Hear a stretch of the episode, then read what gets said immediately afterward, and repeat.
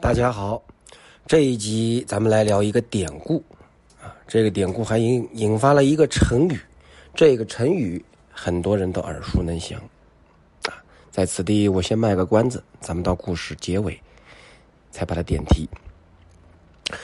在日常生活中，老师和长辈们经常告诫咱们，一定不要小瞧任何一个人，因为人不可貌相，海水不可斗量。没有人会想到，你今天小瞧的人，明天会做出多大的成就。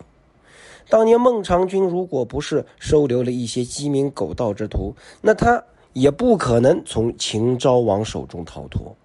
关羽和张飞如果不是过分苛责手下，那也不至于丧命。但是，春秋战国时期的华元同学似乎是不知道这个道理。华元是谁呢？他出生在宋国的都城商丘，是宋代公的第五世孙子。作为王公贵族，此人在政治、军事才能方面有着一些自己的造诣，因此也得到了宋文公的重用。春秋战国的乱世，诸侯们一天不打架似乎，他就浑身皮痒痒。从春秋五霸，再到宋国、郑国这样的小国家。互相之间就没有停止过战争。公元六零七年，不安分的郑国派遣军队入侵宋国。宋文公接到消息之后，随即派遣华元为主将，和郑国进行交战。华元这个人呢，他还是知道鼓舞士气的重要性的。在宋军开到边境准备作战的前夕，他决定杀羊杀牛犒劳三军。古时候不像现在呀。各位听众，那个时候生产力低下，老百姓的桌上很少见到荤腥，更别说战乱频起的春秋战国时期了。宋军士兵嘴里那是不知道多久没有品尝到肉味了，听说有羊肉吃，那是顿时两眼放光。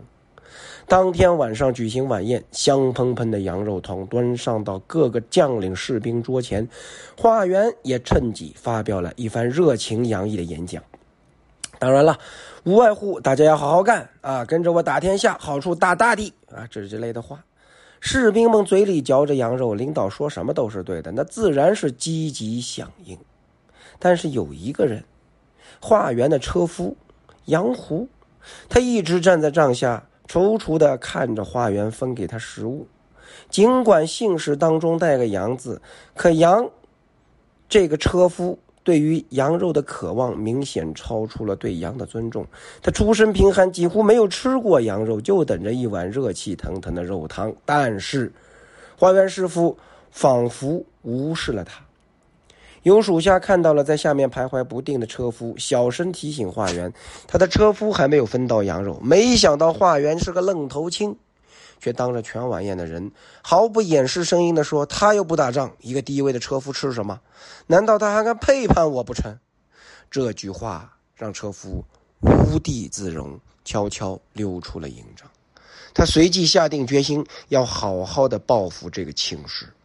第二天，两军列阵，华元坐在马车上指挥。随着交战的命令下达，车夫驾驶着华元的马车率先冲了出去。宋军们看到主帅如此英勇，一马当先，也随即发起了进攻。可是情况随之却发觉有些不妙。华元的马车眼看就要冲到郑国军队面前，车夫却丝毫没有停手的意思。华元也急了，大声质问：“你这是什么操作？”